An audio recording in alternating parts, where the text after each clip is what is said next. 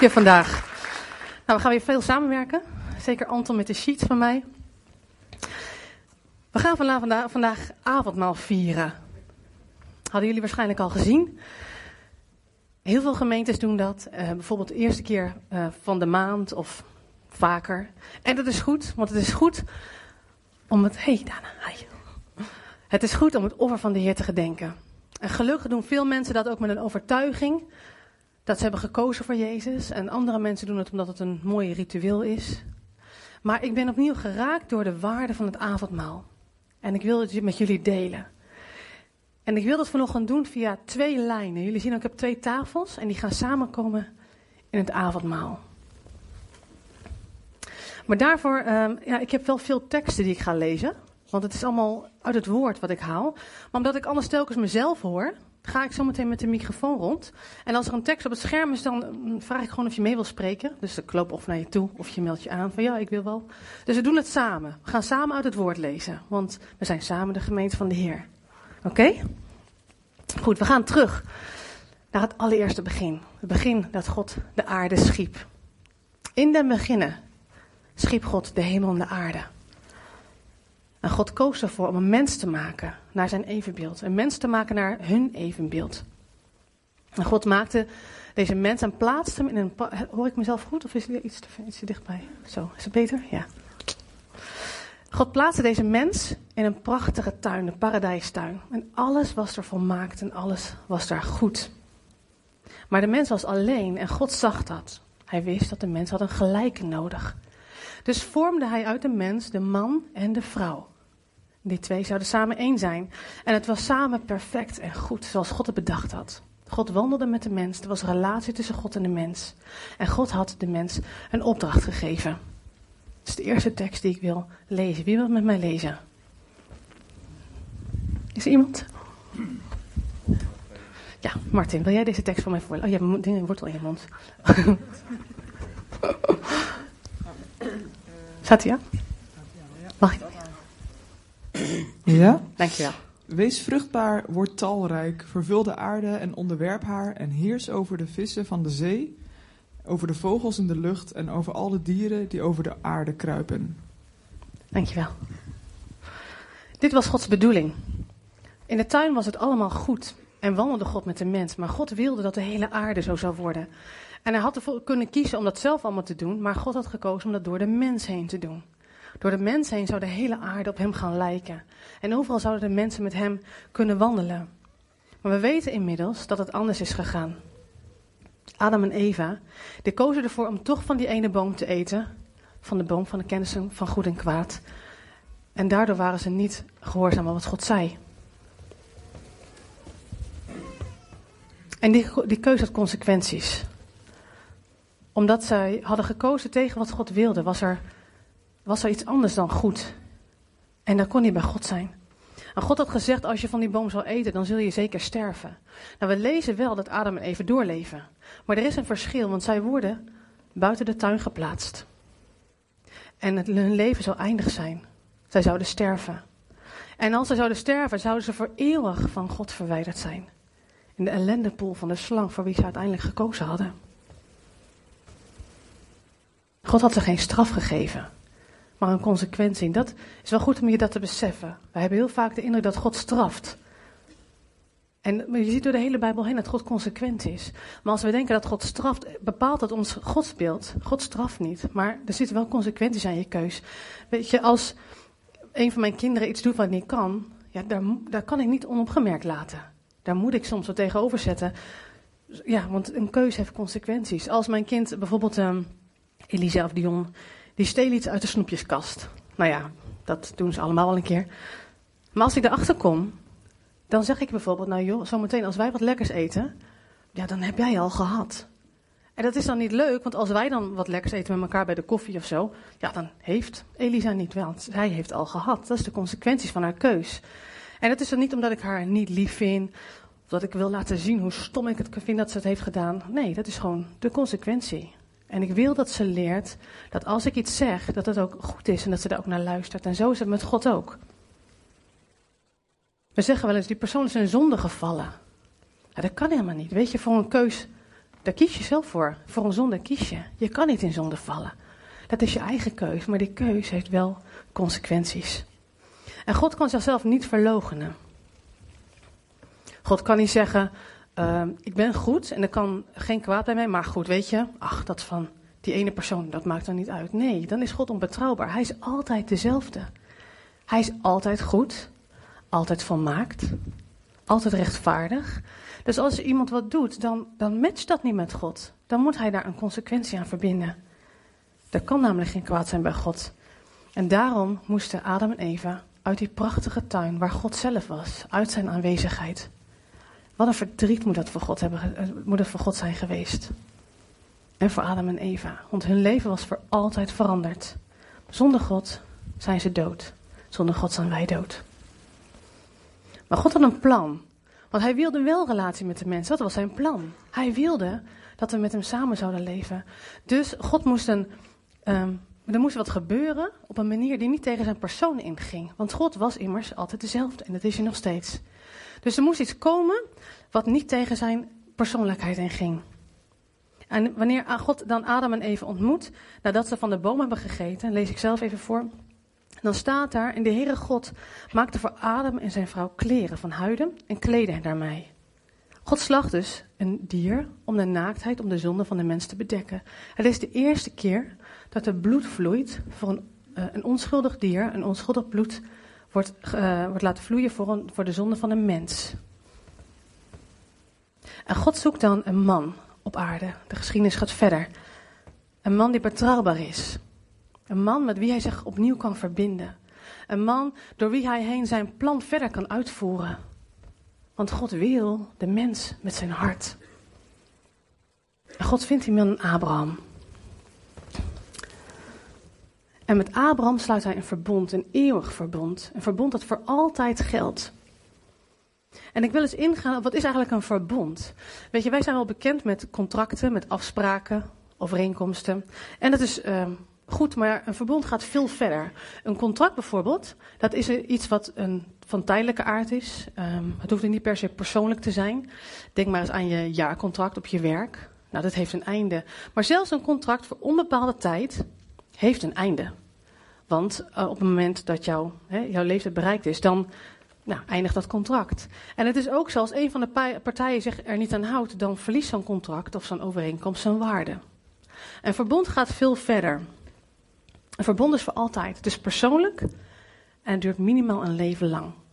En zo kan het dus zijn dat uh, families of personen of zelfs landen een verbond met elkaar sluiten.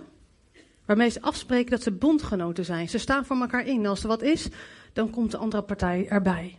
Het is ook niet per se een testament. Want een testament, dat is iets wat um, een juridisch document als het ware. En dat um, heeft in zich iets wat um, ja, beschreven wordt voor degene uit wie het aangaat. Stel een stukje nalatenschap. Wanneer iemand is overleden, dan is er een testament opgemaakt voor de nabestaanden. Dat is ook eenzijdig, maar een verbond heeft te maken met een voortdurende relatie. En de wederzijdse partijen gaan dat mee samen met elkaar aan. Er zijn verschillende soorten verbonden.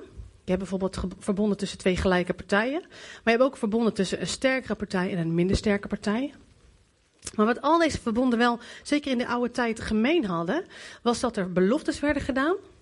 Er werden afspraken gemaakt over um, wat er zou gebeuren als een van de partijen zich er niet aan zou houden. Er was een offerritueel wat er uitgevoerd, waarbij meestal van beide partijen ook bloed gevloeid uh, werd. En er werden geschenken uitgewisseld. En dat zien we ook telkens als God een verbond sluit met mensen. En dat zien we bijvoorbeeld in Genesis, Genesis 12. We gaan nog weer een stukje lezen. Wie wil? Iemand? Wil je graag lezen?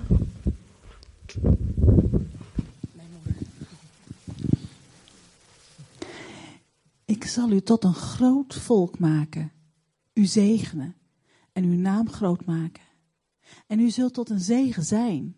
Ik zal zegenen wie u zegenen en wie u vervloekt, zal ik vervloeken. En in u zullen alle geslachten van de aardbodem gezegend worden. Verder zei hij, God tegen hem, ik ben de Heere die u uit Ur der Galdenen geleid heeft, om u dit land te geven, om het in bezit te nemen. Hij, Abraham, zei, Heere, Heere, waardoor zal ik weten dat ik het in bezit zal krijgen?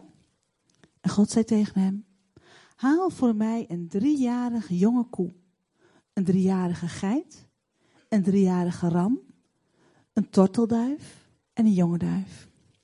Abraham haalde deze dieren voor hem, deelde ze door midden en legde de stukken tegenover elkaar. De vogels deelde hij echter niet. En het gebeurde dat de zon onderging en het donker werd. En zie, er was een rokende oven en een brandende fakkel die tussen die twee stukken doorging. Op die dag sloot de Heer een verbond met Abraham. Hij zei, aan uw nageslacht heb ik dit land gegeven. Van de rivier van Egypte af tot aan de grote rivier, de rivier de Eufraat. Ja, dankjewel. Je ziet dus dat God vraagt om namens hem bloed te laten vloeien. Een driejarige jonge koe, een driejarige geit. En dan vraagt God ook om namens Abraham bloed te laten vloeien. En God stelt dan dat alle jongens van zijn nageslacht besneden moeten worden. Ik ben blij dat ik geen jongetje was toen. Daarmee vloeit namelijk namens Abrahams kant, kant uh, bloed. En vervolgens zegent God Abraham, uh, maar stelt hij ook, dat lees ik zelf, maar hij die mannelijk en onbesneden is, van wie het vlees van zijn voorhuid niet besneden wordt, die persoon moet van zijn volksgenoten worden afgesneden. Hij heeft mijn verbond verbroken. Je ziet hier dus beloftes, voorwaarden, een offerritueel. En God sluit een eeuwig verbond zo met Abraham en zijn nageslacht, waarbij zowel van beide kanten bloed, uh, bloed vloeit. En van God is een verbond van een grootste waarde. Hij zal zich er altijd aan houden en hij wil ook dat de mens zich daaraan houdt. Daarmee wordt namelijk de relatie zichtbaar die, tussen die, de, die er tussen die twee partijen is. En God schenkt zichzelf dan. Hij zal, ik, zal, ik zal je tot een God zijn. En daarmee schenkt God alles. Abraham heeft alles van God ontvangen. Want als je God hebt, dan heb je alles. En God vraagt van Abraham ook een geschenk. En dat lezen we op het moment dat Abraham gevraagd wordt om zijn zoon Isaac te offeren. Dat is in onze ogen best een rare vraag, want Abraham was beloofd op hoge leeftijd om een zoon te ontvangen. En eindelijk krijgt hij die zoon en dan moet hij hem offeren. Dan denk je, dat is toch gewoon vreed. Maar weet je wat er eigenlijk gebeurde? En ik ben daar, ja, ik denk, ben daar echt over na gaan denken. Wat daar gebeurde, was dat God vroeg: Wil je mij, Abraham, je belofte geven en wil je mij jouw toekomst geven? En misschien herken je het wel eens. Heb je ook wel eens een woord van God gehad? Via mensen of rechtstreeks. Een belofte of een, een toekomstrichting. En dat God van je vraagt: Wil je mij dat op het altaar geven? Wil je het terug aan mij geven? En Abraham zou dus zijn zoon kwijt hebben kunnen zijn. Dat had gekund. Dat deed God niet, maar het had wel gekund. En dat lijkt voor ons soms ook wel zo. Als wij iets teruggeven aan Hem, aan God, dan lijkt het of we dat kwijt zijn. Maar God geeft het op een andere manier terug, want Hij, belooft wat, hij doet wat Hij belooft. En het mooie was, God, uh, Abraham wist dat God sprak. Hij herkende zijn stem. Dus deed hij wat God vroeg. Hij wilde liever dat er niks tussen God en hem in stond, dan dat hij zijn zoon vasthield. En als je kijkt naar Isaac, Isaac was oud genoeg om, de, om het hout zelf te dragen. Dus hij had ook tegen kunnen stribbelen, maar dat heeft hij niet gedaan. Samen gehoorzaamden ze God. En dat terwijl zij nog niet wisten dat Jezus dit ook zou doen. Dat wisten, wij weten, we denken, ja, dat is een mooi beeld, maar dat wisten zij niet. Ik sla de volgende sheet even over, die lees ik zelf even aan Anton. Want God zegt daar, omdat je mij zo, uh, omdat je dit gedaan hebt, weet ik dat je voor altijd voor mij kiest. En met het aanbieden, hij mag naar de volgende hoor. Ja.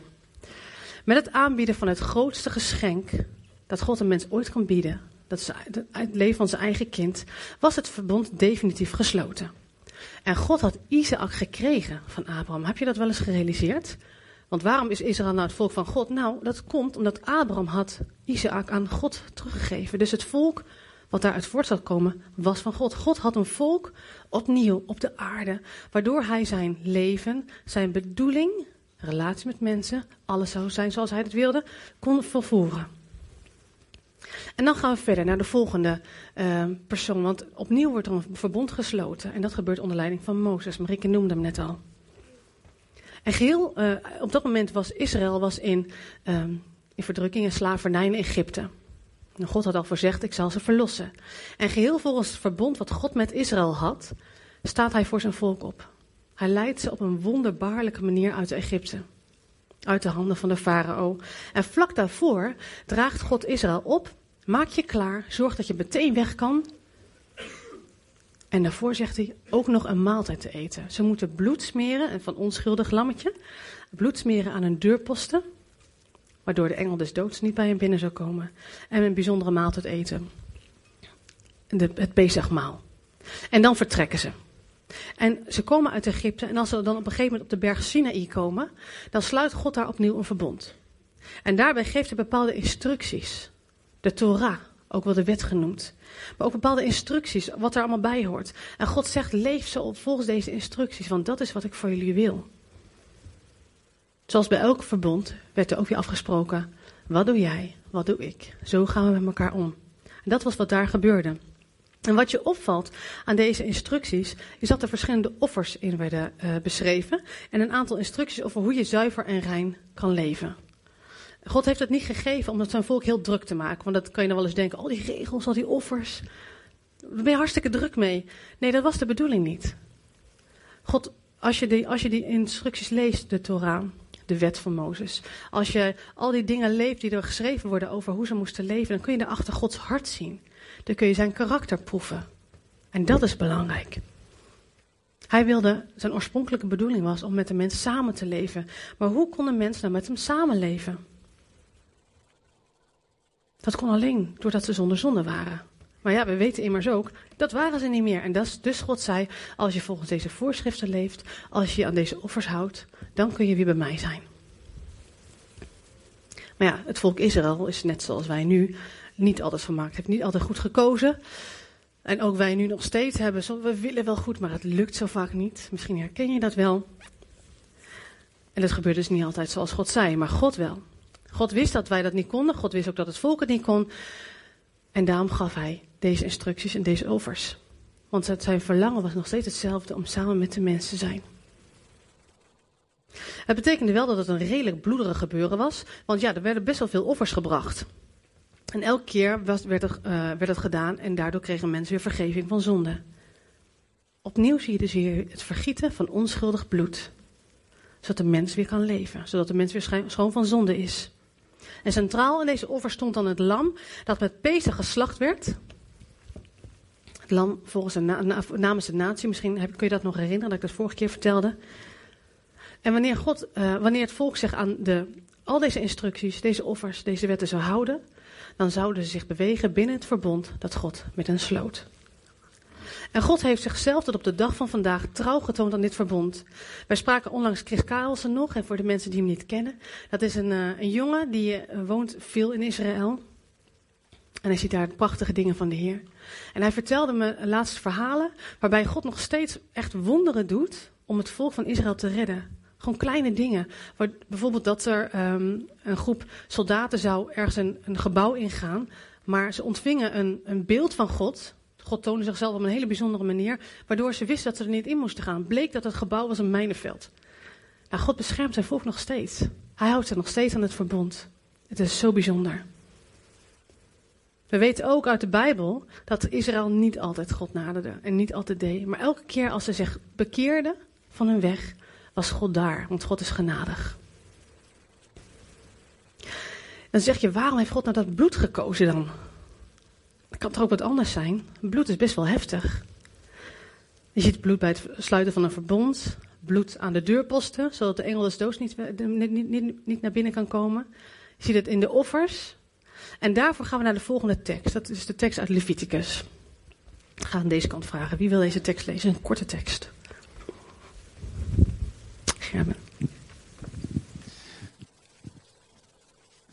Want het bloed is de levenskracht van een levend wezen. Ik heb het jullie gegeven om er op het altaar de verzoeningsrieten mee te voltrekken. Want bloed kan als levenskracht verzoening bewerken. Dankjewel. Als je naar je eigen lichaam kijkt, als je geen bloed hebt, dan leef je niet. Bloed is de levenskracht van je lichaam. En het is ook noodzakelijk dat het blijft stromen. En het is als enige stof, heeft, eh, is het, eh, heeft het de mogelijkheid om op alle plekken van je lichaam te komen. Alles. Overal komt dat bloed. En dat moet ook, want daardoor leef je. En ehm, nou, ik ben zelf natuurlijk niet zo medisch, maar ik heb, me, eh, ik heb begrepen dat er verschillende functies aan het bloed zitten. Je hebt bijvoorbeeld rode en witte bloedcellen. Nou, die rode bloedcellen, dat is even een wat medisch verhaaltje, maar dat, dat heeft de functie dat het je lichaam voedt met zuurstof. Dus het stroomt door je lichaam heen, waardoor het zuurstof krijgt. En zuurstof, dat, daardoor, dat is eigenlijk de brandstof van je lichaam. En als dan je uh, bloed helemaal door je lichaam stroomt, op de terugweg neemt het alle schadelijke afvalstoffen mee. Waardoor je lichaam ook weer rein wordt. Dus het heeft, de rode bloedcellen hebben de functie van voeden en reinigen. En die, die witte bloedcellen, heb ik begrepen, dat is een soort een legertje. En die zijn altijd paraat. Als er bacteriën zich aandoen, infecties, ziekten, dan is dat witte, rode, uh, witte bloedcellenlegertje staat klaar om je lichaam te beschermen. Als je bijvoorbeeld een keer je bloed laat prikken om te, uh, nou ja, om te onderzoeken, en ze vinden daar veel witte bloedcellen in, dat betekent ergens is een ontsteking. Maar dat, uh, dat legertje dat is in staat zichzelf te verdubbelen om jouw lichaam te beschermen. Het heeft een beschermende functie. En ook zorgt het dat je bloed stolt, zodat als je een wondje hebt, je niet leeg bloed. Dat is de, werking van bloed. En als je kijkt naar Adam en Eva, die stamden in, die in eerste instantie af van God. Uh, in de, met de goddelijke bloedlijn. Volmaakt bloed.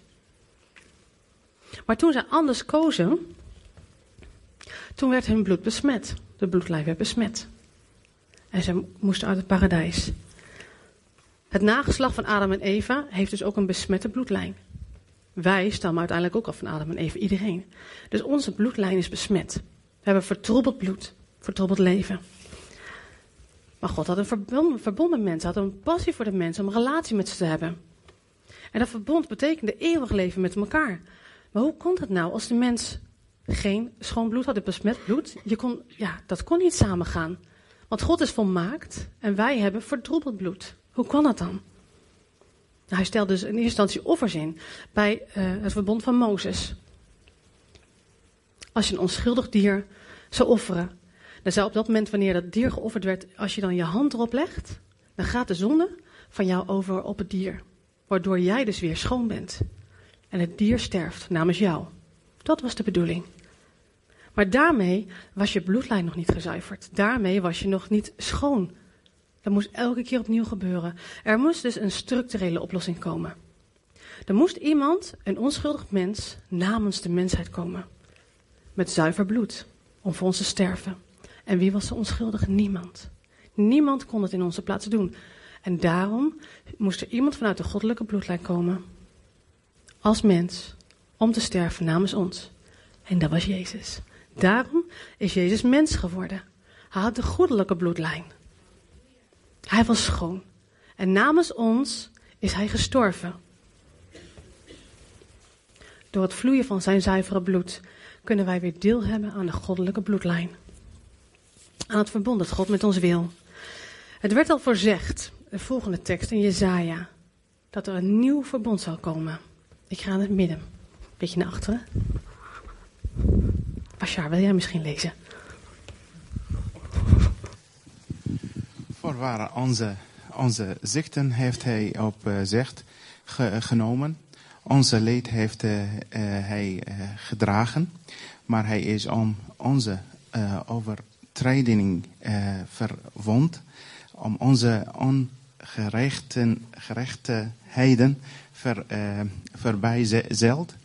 De sterf die onze de vrede aanbrengt, was op hem en door zijn ster, stermen, is er uh, voor onze uh, genezing uh, gekomen. Hij offer, offerde zijn le leven voor hun schuld om zijn na, nageslacht te zijn en lang te leven. En door zijn te, te doen uh, wat de Heer wilde. Ja.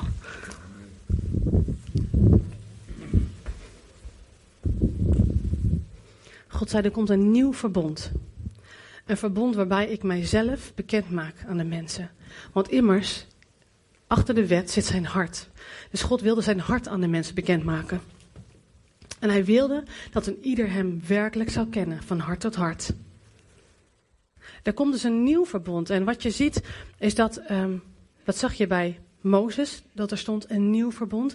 Maar je moet begrijpen dat God geen oude verbonden breekt. Dus het verbond wat met Abraham gesloten was, werd niet verbroken op het moment dat het met Mozes eh, gedaan werd. Maar het werd als het ware vernieuwd.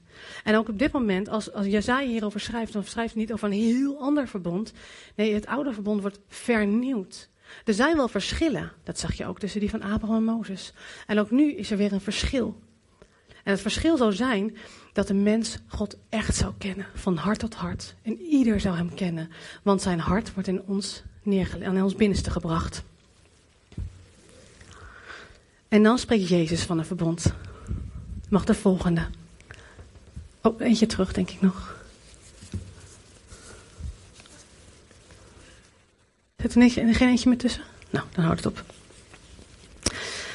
Jezus spreekt ook van een verbond. En dat die tekst lees ik zelf in Lucas 22. Zo nam hij na de maaltijd ook de beker en zei: Deze beker die voor jullie wordt uitgegoten, is het nieuwe verbond dat door mijn bloed gesloten wordt. Doordat Jezus sterft, is er nieuw leven, is er een nieuw verbond voor ons. Een vernieuwd verbond waaraan wij, wij deel mogen hebben. Jezus bloed zou gaan stromen waardoor wij gevoed konden worden, waardoor wij gereinigd konden worden, waardoor wij beschermd konden worden. Wij zouden de nieuwe bloedlijn van Jezus hebben, de goddelijke bloedlijn.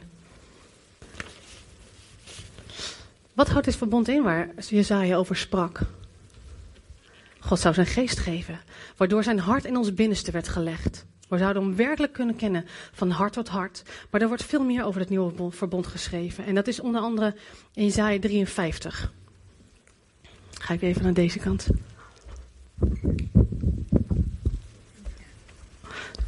Misschien willen lezen? Dankjewel. Voorwaar, onze ziekte heeft hij op zich genomen. Ons leed heeft hij gedragen. Maar hij is om onze overtreding verwond. Om onze ongerechtigheden verbrijzeld. De straf die onze, de, ons de vrede aanbrengt, was op hem. En door zijn striemen is er voor ons genezing gekomen. Hij offerde zijn leven voor hun schuld om zijn nageslacht te zien en lang te leven. En door zijn toedoen slaagde wat de Heer wilde.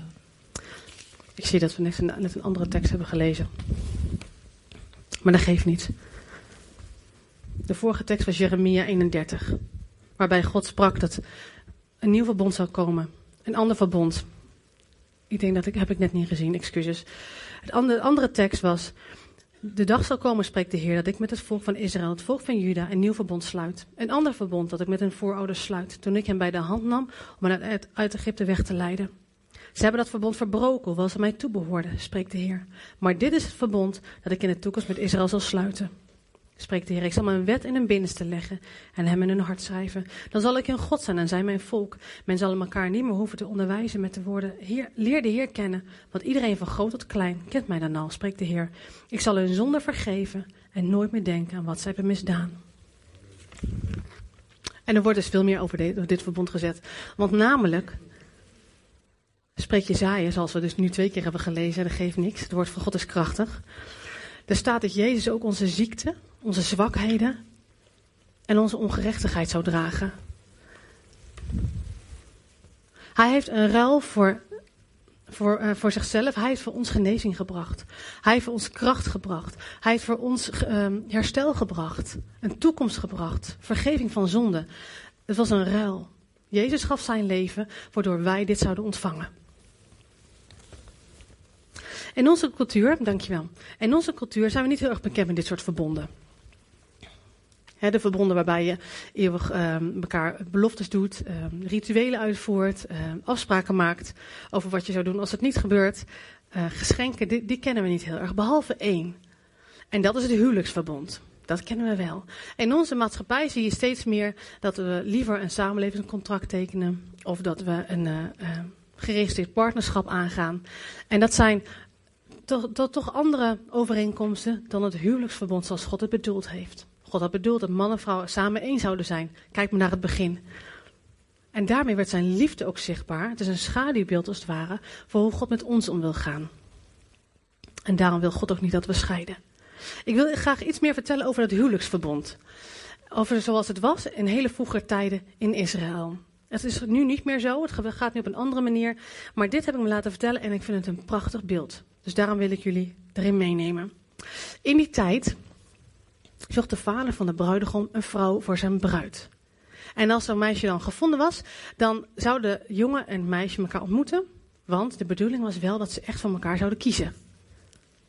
Nou, als ze dat dan, uh, als ze dat oké vonden, dan ging de jongen met zijn vader uh, naar het huis van het meisje, waar haar vader ook bij was. En hij nam dan een beker mee, hij nam dan wijn mee en hij nam een losprijs mee. Dan komen ze bij het huis en als het meisje dat oké vindt, dan um, doet de vader van het meisje de deur open. En daarmee geeft ze als het ware toestemming voor de onderhandelingen, uh, voor de trouwonderhandelingen om te starten. Nou, als de kennismaking dan verder goed verloopt, um, en de bruid daarmee dus haar eerste ja geeft, dan overhandigt de aanstaande bruidegom een soort huwelijkscontract. Dat is een eerste stukje en dat wordt ook wel de ketubah genoemd. Hier staan dan de verplichtingen die de man heeft naar de, naar de vrouw. En daarmee is hij al meteen erfgenaam van hem. Er wordt dan een grote prijs betaald, die losprijs, voor de aanstaande bruid. En deze prijs geeft symbolisch weer de waarde van de vrouw. Zij weet ook ervan. En daarmee krijgt ze dan de status van de vrouw van. Ze wordt apart gezet uit haar familie. De aanstaande bruid wordt soort van geheiligd. Ze blijft nog wel in het huis van haar ouders wonen, maar totdat ze officieel gaan trouwen. Ze hoort al wel bij haar aanstaande man. Ze is al van hem. En deze fase van ondertrouw gaat dus echt veel verder dan de ondertrouw die wij kennen. Goedemorgen. Ik wou zo even wat zeggen aan mijn gemeente, want ik heb wat goed te maken. Oké. Vind je het goed als ik me eerst even afmaak? Ja? Gaan we zo meteen samen het avondmaal vieren? Dan kan je dat van tevoren goed maken. Helemaal goed. Wanneer wij in ondertrouw gaan, dan is het een formaliteit bij de gemeente. Maar in dit geval had het een serieuze consequenties. Want man en vrouw, de vrouw was al erfgenaam van, uh, van de aanstaande man. Door haar ja op die ketuba was ze al eigenlijk al de wettige echtgenoot van hem. Maar ze gaan pas samenwonen op het moment dat er officieel de huwelijkssluiting is geweest. Tot die tijd draagt ze al de naam van de man. Als teken van dit ketuba-verbond schenkt dan de man die wijn die hij bij zich heeft, in die beker die hij bij zich draagt. En hij biedt hem dan de bruid aan, de aanstaande bruid.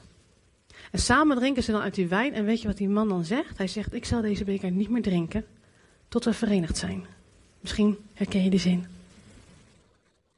En als teken, en op dat moment, tot aan die bruiloft, zouden ze elkaar niet meer zien. En dat kon wel eens één à twee jaar duren. Voor hij vertrekt geeft dan de bruidegom nog geschenken aan de vrouw en hij laat die beker achter. En het is als het ware om te blijven herinneren dat ze bij elkaar horen. Telkens als ze die beker zag, dan wist ze, ik hoor bij hem. En die geschenken, ik hoor bij hem. Nou, dan gaat die bruidegom weg om een woning te maken. En niet alleen een woning, maar er wordt ook een bruidskamer gemaakt. En die bruidskamer die is niet in hun nieuwe woning. Die bruidskamer die zal zijn in het huis van zijn vader. Daar wordt een bruidskamer gemaakt. Dat wordt ook wel de groepa genoemd. Um, en als dan, uh, tot die tijd, bedoel, de man is bezig om dat te bouwen. Tot die tijd gaat de vrouw alleen nog gesluierd naar buiten. Want daarmee toont ze, ik ben al bezet. Ik hoor al bij een man. Ik ben niet meer beschikbaar voor een ander. Maar deze dat wel, dan, dan was het officieel al overspel. En terwijl die bruidegom dat huis bereidt en die bruidskamer bereidt, dan is ook de, de bruid bezig zich voor te bereiden. Ze ondergaat aan allerlei rituelen, reinigingsrituelen. En dat heet ook wel mikwa-rituelen. En het woord mikwa, dat kan je ook wel vertalen met doop. Ze maakt een bruiloftskleed, een wit bruiloftskleed, en dat moet klaar hangen tot het moment dat de bruidegom haar komt halen. Maar nou was het zo dat zij niet wist wanneer hij zou komen. Ook wel bekend misschien. Ze moest daarvoor voortdurend alert zijn. En als teken daarvan zette ze dan een olielamp die altijd zou branden in haar huis. Ze koos tien vriendinnen en die gingen voor haar op de uitkijk staan. En zeker tegen de avond moeten ze alert zijn, want de bruidegom zal altijd voor middernacht komen, zodat ze om middernacht in de bruidskamer konden zijn. Misschien ook wel bekend, hè? De bruidegom echter wist ook niet wanneer hij zou komen. De bruidegom zou pas komen als zijn vader toestemming had gegeven. Als zijn vader vond, de bruidskamer is klaar, de woning is klaar, nu kun je gaan. En dan ging de beste vriend van de bruidegom ging voor hem uit, op de shofar blazend, om de bruid te gaan halen. En dan kwam de bruidegom en die nam zijn bruid mee. Naar het huis van zijn vader, naar de bruidskamer, waar het bruiloftsritueel zou plaatsvinden. En dan drinken bruid en bruidegom opnieuw uit die beker, die beker die de bruid bewaard had. En zijn ze officieel man en vrouw. Ondertussen vieren de, eh, eh, ze, ze blijven dan zeven dagen in die kamer. En ondertussen vieren de gasten feest. En na zeven dagen komen ze naar buiten, officieel als man en vrouw. Wat een mooi beeld hè, van Jezus als bruidegom. En wij, Sorry, oh, ik ben een beetje onrustig. wil je het graag vertellen? Ja, heel even. Ja, dan kom maar. Ik schreef je even de microfoon. Goedemorgen mensen eh, van de gemeente Leven. Ehm, ik heb al een keer een paar boeken gekregen, maar ik had geen geld. En toen zeiden die mensen, dat je moet dat wel gaan lezen. Maar ik heb toen weer één boek verkocht. En dat was niet de bedoeling. Dat was niet de afspraak. En eh, toen heb ik van die meneer ook maar een keer wat geleend. Van de gemeente. Dat ik zei, ik heb rekeningen. Dan heb ik het maar anders uitgegeven. Ja, dat was het wel zo'n beetje. En dat spijt je, hè? Ja, dat spijt me, maar dat Ja. aan mij. Dat snap ik. Het is goed dat je dat zegt. En weet je, je bent vergeven. Ja.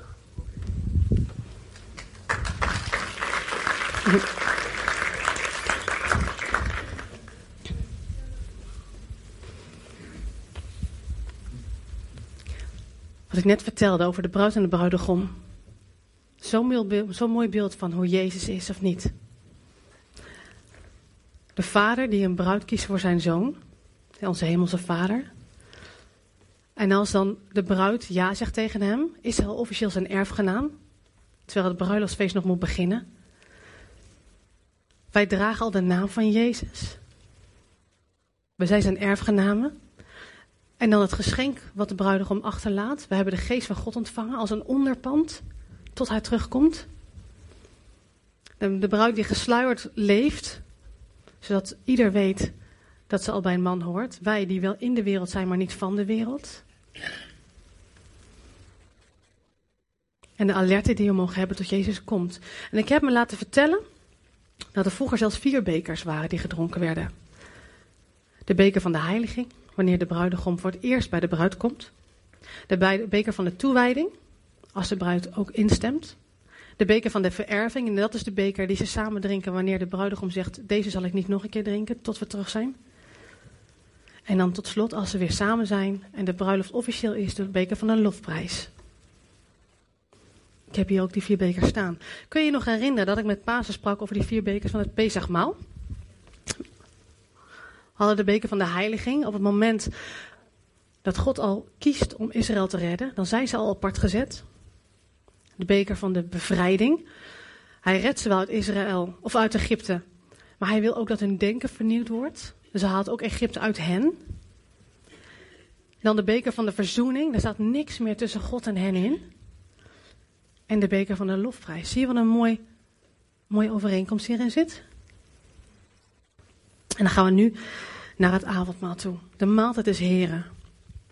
En hier heb ik weer een paar teksten. Het zijn er drie op rij.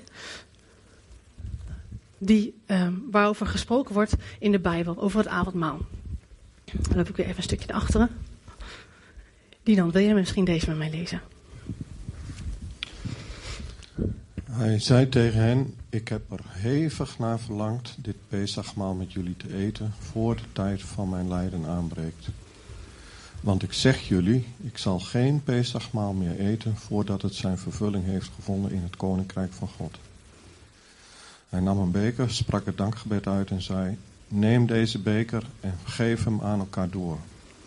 Want ik zeg jullie, vanaf nu zal ik niet meer drinken van de vrucht van de wijnstok tot het koninkrijk van God gekomen is. En hij nam een brood, sprak het dankgebed uit, brak het brood, deelde het uit en zei: Dit is mijn lichaam dat voor jullie gegeven wordt.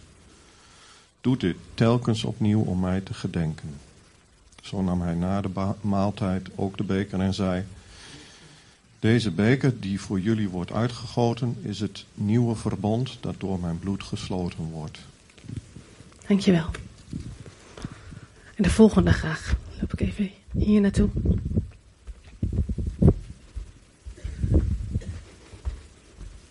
En hier bij jullie misschien lezen. Victor. Want wat ik heb ontvangen en aan u heb doorgegeven, gaat terug op de Heer zelf. In een nacht waarin de Heer Jezus werd uitgeleverd, nam hij een brood, sprak het dankgebed uit, brak het brood en zei: Dit is mijn lichaam voor jullie. Doe dit telkens opnieuw om mij te gedenken.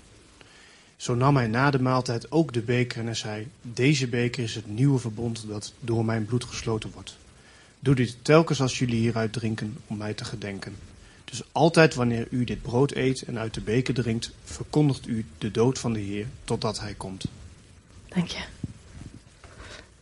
En dan nog een stukje in Johannes waar eh, Jezus praat tijdens het avondmaal. Jessica, wil jij die misschien lezen? Wees niet ongerust, maar vertrouw op God en op mij. In het huis van mijn vader zijn veel kamers. Zou ik anders gezegd hebben dat ik een plaats voor jullie gereed zal maken? Wanneer ik een plaats voor jullie gereed gemaakt heb, kom ik terug. Dan zal ik jullie met me meenemen. En dan zullen jullie zijn waar ik ben. Jullie hebben nu verdriet, maar ik zal jullie terugzien. En dan zul je blij zijn. En niemand zal je je vreugde afnemen. Dan hoeven jullie mij niets meer te vragen. Maar ik verzeker jullie, wat je de Vader ook vraagt, in mijn naam, hij zal het je geven. Tot nu toe hebben jullie niets in mijn naam gevraagd. Maar vraag en, het zult je, en je zult het ontvangen. Dan zul je vreugde volmaakt zijn. Dankjewel. Wat valt je op als je deze teksten leest in de context van wat ik net verteld heb? Jezus spreekt dus zowel als lam als als bruidegom. Prachtig, hè? Hij vervult het centrale offer, het lam van God. En hij is de bruidegom waar we naar, waar we naar uit mogen zien. En als we dan nu zometeen het avondmaal gaan vieren met elkaar, gebruiken we wijn en we gebruiken een matse, ongedezemd brood. En dat waren precies ook de ingrediënten die Jezus ook gebruikte toen hij het Pesachmaal vierde. De laatste maaltijd die hij vierde met zijn vrienden.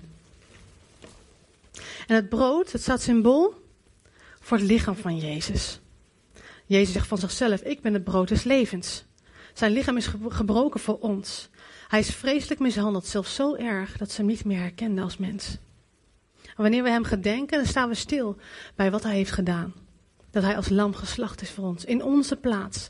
Wij mogen onze handen op hem leggen, waardoor wij schoon zijn voor altijd. Waardoor wij weer, weer, weer rein zijn. En Jezus had zoveel liefde voor, zijn, eh, voor de mensen. Dat hij zijn eigen lichaam gaf. Zodat er een heel lichaam van gelovigen kon opstaan. En voor eeuwig zouden leven. En misschien kun je ook nog wel herinneren, de vorige keer dat ik sprak, en misschien was je er niet bij, maar op het moment dat God het Pesachmaal instelt, meteen de volgende dag wordt er een ander feest gevierd. Wie weet nog wat voor een feest dat is? De volgende dag wordt het feest van de. Weet iemand dat nog? Het feest van de ongezuurde broden wordt dan gevierd. Zeven dagen lang moeten dan de mensen al hun zuurdesem, dat staat voor zonde, uit hun huis weren. En als het ware vieren ze daarmee hun reactie op de bevrijding die God hen gegeven heeft. God redt ze uit Egypte, het Pesachmaal. En het feest van de ongezuurde broden, wij kiezen om zonder zonde te zijn. En ook daar zit een beeld van. Wanneer we dit dan vieren, het avondmaal, dan zeggen we daarmee dat we kiezen om te reageren op zijn bevrijding. En we hebben ook de wijn. Als we kijken naar het Pesachmaal, dan was de derde beker de beker van de verzoening. Er stond niks meer tussen God en mensen in. En als we kijken naar, het derde, naar, de, naar het huwelijksverbond, dan was de derde beker de beker van de vererving. Er stond niks meer tussen bruid en bruidegom in. Ze hoorden bij elkaar, officieel. Zij mocht al zijn naam dragen. Alle andere bekers van het Pesachmaal zijn al vervuld. Jezus heeft ons gered uit de slavernij. Hij vernieuwt ons denken wanneer we ook de slavernij, waarmee we ook de slavernij uit ons krijgen. Er staat niks meer tussen hem en ons in. En wij hebben al ja gezegd tegen Jezus. Wij zijn al ingegaan en wij behoren hem al toe. Wij zijn al zijn erfgenaam. En als we nu het avondmaal gaan vieren, dan mogen we dat doen vanuit het besef dat Jezus alles voor ons gedragen heeft. Onze ziekte, onze zwakheden en wat voel ik me soms zwak. En onze ongerechtigheden, onze zonde, hij heeft alles gedragen. Maar ook, we mogen al spreken vanuit zijn naam. Wij hebben voor hem gekozen en wij spreken namens Jezus. En wat betekent dat dat je spreekt namens iemand? Nou weet je, wij hebben de wil van God, Gods hart al in ons binnenste gelegd gekregen. Door zijn geest, amen. Dus wij weten, wij kunnen weten wat hij wil. En soms denk je, oh, maar ik weet niet wat God wil. Dan weet je, de Heilige Geest zal het je te binnen brengen. Als je zijn woord leest, dan kun je Gods hart kennen. En we zijn dus gerechtigd om namens hem te spreken. Dus als er ziektes in je leven of in, eh, om je heen, dan mag je in Jezus' naam spreken tegen die ziekte, want hij heeft, dat, hij heeft het al gedragen. Zien we dat ook al gebeuren? Nee. Ik bid nog elke dag voor mijn rug. Maar ik mag spreken namens Jezus. En er zit kracht in zijn naam. Als er situaties zijn in je omgeving en je zegt: Dit is zo niet van God. En we weten wat God wil. Dan mag je spreken namens Hem. En er zit kracht in die woorden. En ik geloof met heel mijn hart dat God zal doen wat we zeggen namens Hem. Want dat betekent dat we erfgenaam zijn. Maar ook als er prachtige dingen gebeuren, zoals een kindje wat geboren wordt, of een huwelijk wat gesloten wordt, dan mogen we deze mensen ook zegenen en spreken namens Hem. Goede dingen spreken, zoals de Vader dat wil, dat mogen we op hen leggen. Weet je, we mogen spreken in Zijn naam. We zijn erfgenamen. Uh, maar, lazen we toch, het verbond is toch voor Israël? Ja, dat klopt. Want Israël is nog steeds het volk van God. Nog steeds. Zoals ik net vertelde, God redt nog steeds. En hij verbindt zich nog steeds aan hen. Maar, God zij dank, het geldt ook voor ons. En dat is de laatste tekst die ik met jullie wil lezen. Ja, die lees ik.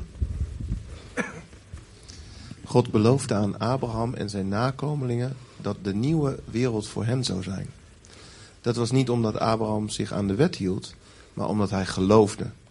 Want daarom zag God hem als een goed mens. Dus waar gaat het om? Dat je leeft volgens de Joodse wet? Nee, dan zou het geloof geen zin hebben. En dan zou Gods belofte niet uitkomen. De wet laat alleen maar zien dat mensen schuldig zijn. Maar voor wie gelooft geldt dat niet. God wilde laten zien hoe goed hij is voor ons. Daarom beloofde hij zijn nieuwe wereld aan alle nakomelingen van Abraham. Niet alleen aan de Joden, maar ook aan de niet-Joden. Als ze maar geloven, net zoals onze voorvader Abraham. Want in de heilige boeken zegt God tegen Abraham: Ik beloof je dat er later heel veel volken van jou zullen afstammen. God zorgde ervoor dat Abrahams geloof steeds sterker werd. En Abraham eerde God. Want, want God heeft de macht om te doen wat hij belooft. Dat geloofde Abraham zonder twijfelen. En daarom zag God hem als een goed mens. In de heilige boeken staat dus dat God Abraham als een goed mens zag. Dat geldt niet alleen voor Abraham, maar ook voor ons. Want God ziet ook ons als goede mensen, omdat we in Hem geloven. Wij geloven dat God, Jezus Christus, onze Heer, heeft laten opstaan uit de dood. Omdat Jezus Christus gestorven is, worden onze zonden vergeven. En omdat Hij is opgestaan uit de dood, worden wij gered. Amen. Dankjewel. En daarom vieren we het avondmaal ook. Ik kom ook wel eens op plekken en dan zie je dat het een heel schuldbewuste sfeer is. En dat is goed, hè? Het is heel goed om je te beseffen wat Jezus voor jou gedaan heeft. Maar weet je, het feit dat ze bevrijd werden, dat Israël bevrijd werd, was een feest. Pesach is het eerste feest dat ingesteld is. En een huwelijksverbond, wanneer man en vrouw bijna gaan trouwen, een verloving, dat is feest. Weet je, dus, dus we mogen vieren het avondmaal. En telkens als we, als we het vieren, als we nemen van het avondmaal, dan bevestigen we opnieuw dat wij deel willen hebben aan het verbond tussen God en mensen. Tussen God en ons. Ja, en we weten echt dat we de Heilige Geest nodig hebben om dit te gaan doen. Ja, misschien alvast komen. We weten dat. Want zelf kunnen we dat niet. Zelf kunnen we ons niet houden aan de wil van God om, om hem te behagen, weet je, om hem blij te maken. Maar Gods geest is in ons binnenste en daarom kunnen we weten wat hij wil en kunnen we doen wat hij wil. Het is geen ritueel waar we zo meteen aan deel gaan nemen. We nemen deel aan een verbond. Weet je, en geloof je, geloof jij dat Jezus dit voor jou heeft gedaan? Geloof je dat Hij degene is die voor jou gestorven is in jouw plaats? Dat je als het ware je hand op Hem mag leggen? Waarmee jij rein bent, waarmee jij schoon bent en voor altijd met de Vader kan leven? Een zuivere bloedlijn hebt? Geloof je dat? Geloof je dat Hij de macht van de Satan over je leven gebroken heeft? Hij heeft je gered uit de slavernij? Hij heeft de macht van de Satan over jouw leven ge- ge- gebroken? En geloof je dat Jezus naar je terugkomt? Omdat jij zijn bruid bent. Jij hoort bij de bruid van Jezus. En je draagt al zijn naam. Je hoort al bij hem. Je bent al zijn erfgenaam. Wil je ervoor kiezen om gesluierd te leven als het ware? En misschien niet letterlijk. Maar je heel goed te realiseren, ik behoor al iemand toe. En daarom wil ik niemand anders volgen dan alleen Jezus. Wil je deelnemen aan het avondmaal zometeen met elkaar? Of wil je dit opnieuw bevestigen? Je keus voor Hem? Ik wil je vragen, als je dit allemaal zo gehoord hebt. Als je zegt voor de zoveelste keer. Ja Heer, ik wil deel hebben aan het verbond wat U gesloten hebt. Ik wil laten zien dat ik sta voor dit verbond wat mij betreft. En ik geloof dat U voor mij gestorven bent. Als je dit voor de tigste keer wil doen, wil je dan gaan staan?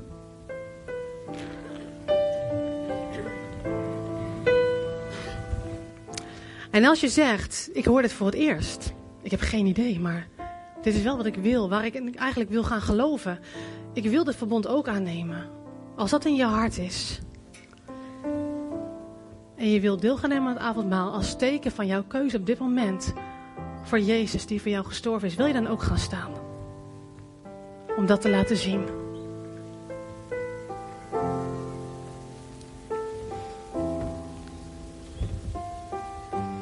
God is goed, amen.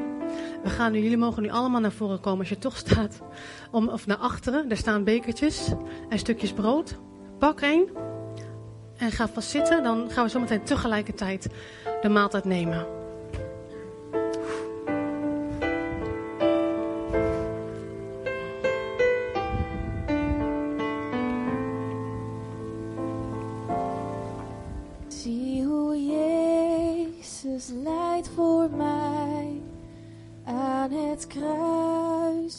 Dood nabij, die voor mij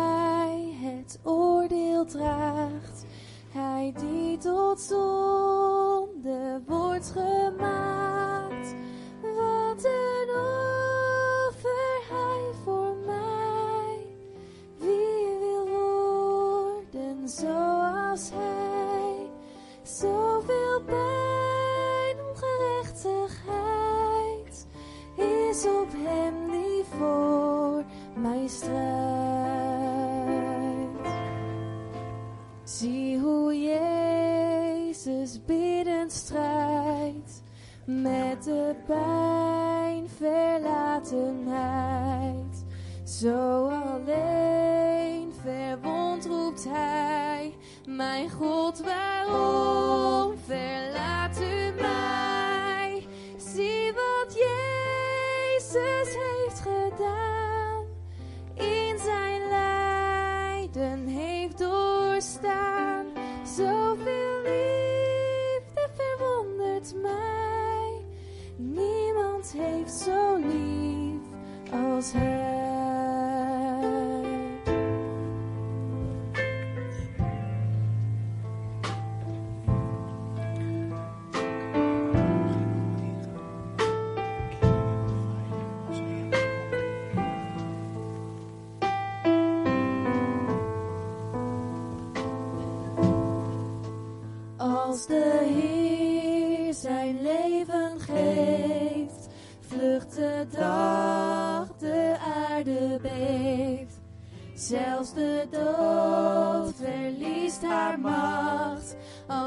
Als Jezus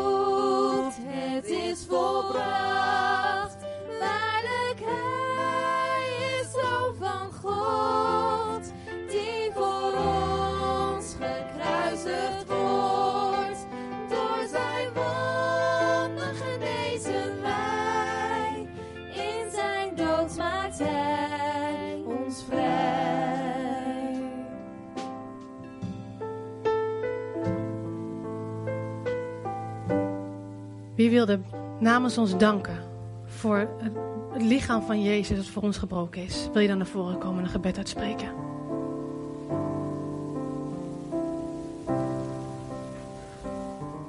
Wie wil namens ons danken?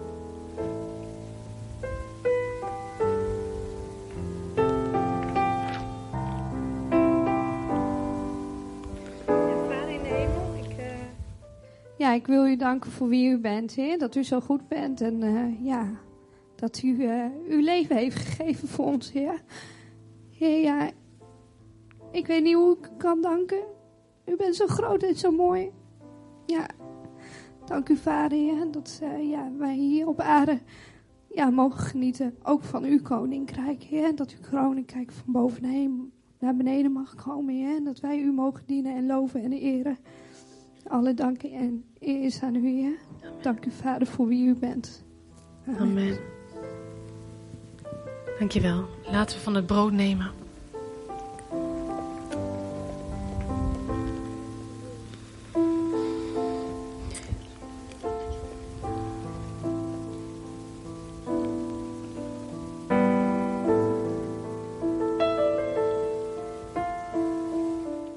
Heer, onze reactie op u is, Heer, dat wij zonder zonde willen leven, Heer. Wij willen deel hebben, Heer, aan dit verbond. Wij willen deel zijn van uw lichaam, Heer. En ongesluierd en zonder zonde leven, Heer. En het kan alleen doordat u dit mogelijk hebt gemaakt, door zelf uw lichaam te geven, Heer. Dank u wel. En wie wil er danken voor de wijn? Voor het bloed dat Jezus heeft vergoten.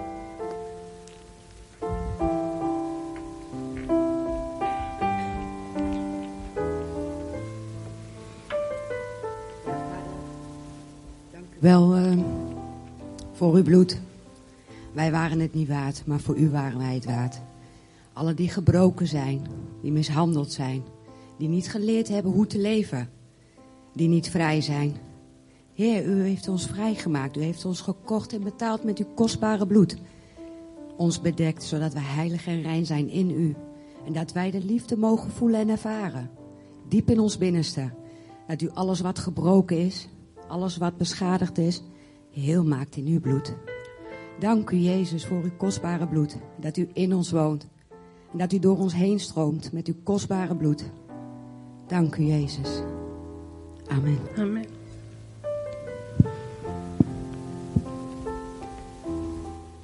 De derde beker. De beker van de verzoening. En de beker van de vererving. Laten we de, de wijn nemen.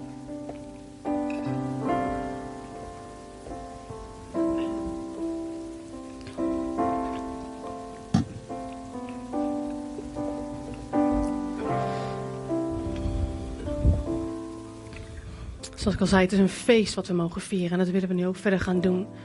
We gaan nog verder God groot maken met het uitzingen van ons hart naar Hem. En bedanken voor wie Hij is.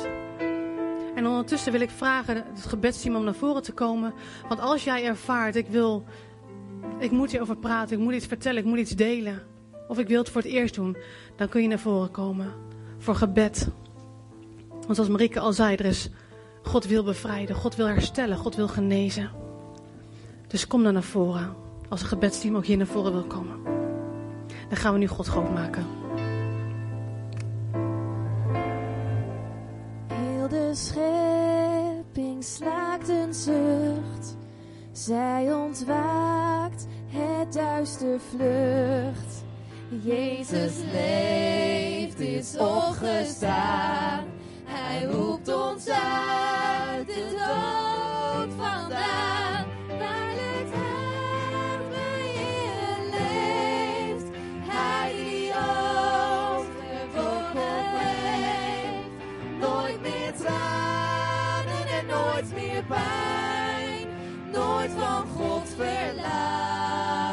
inside.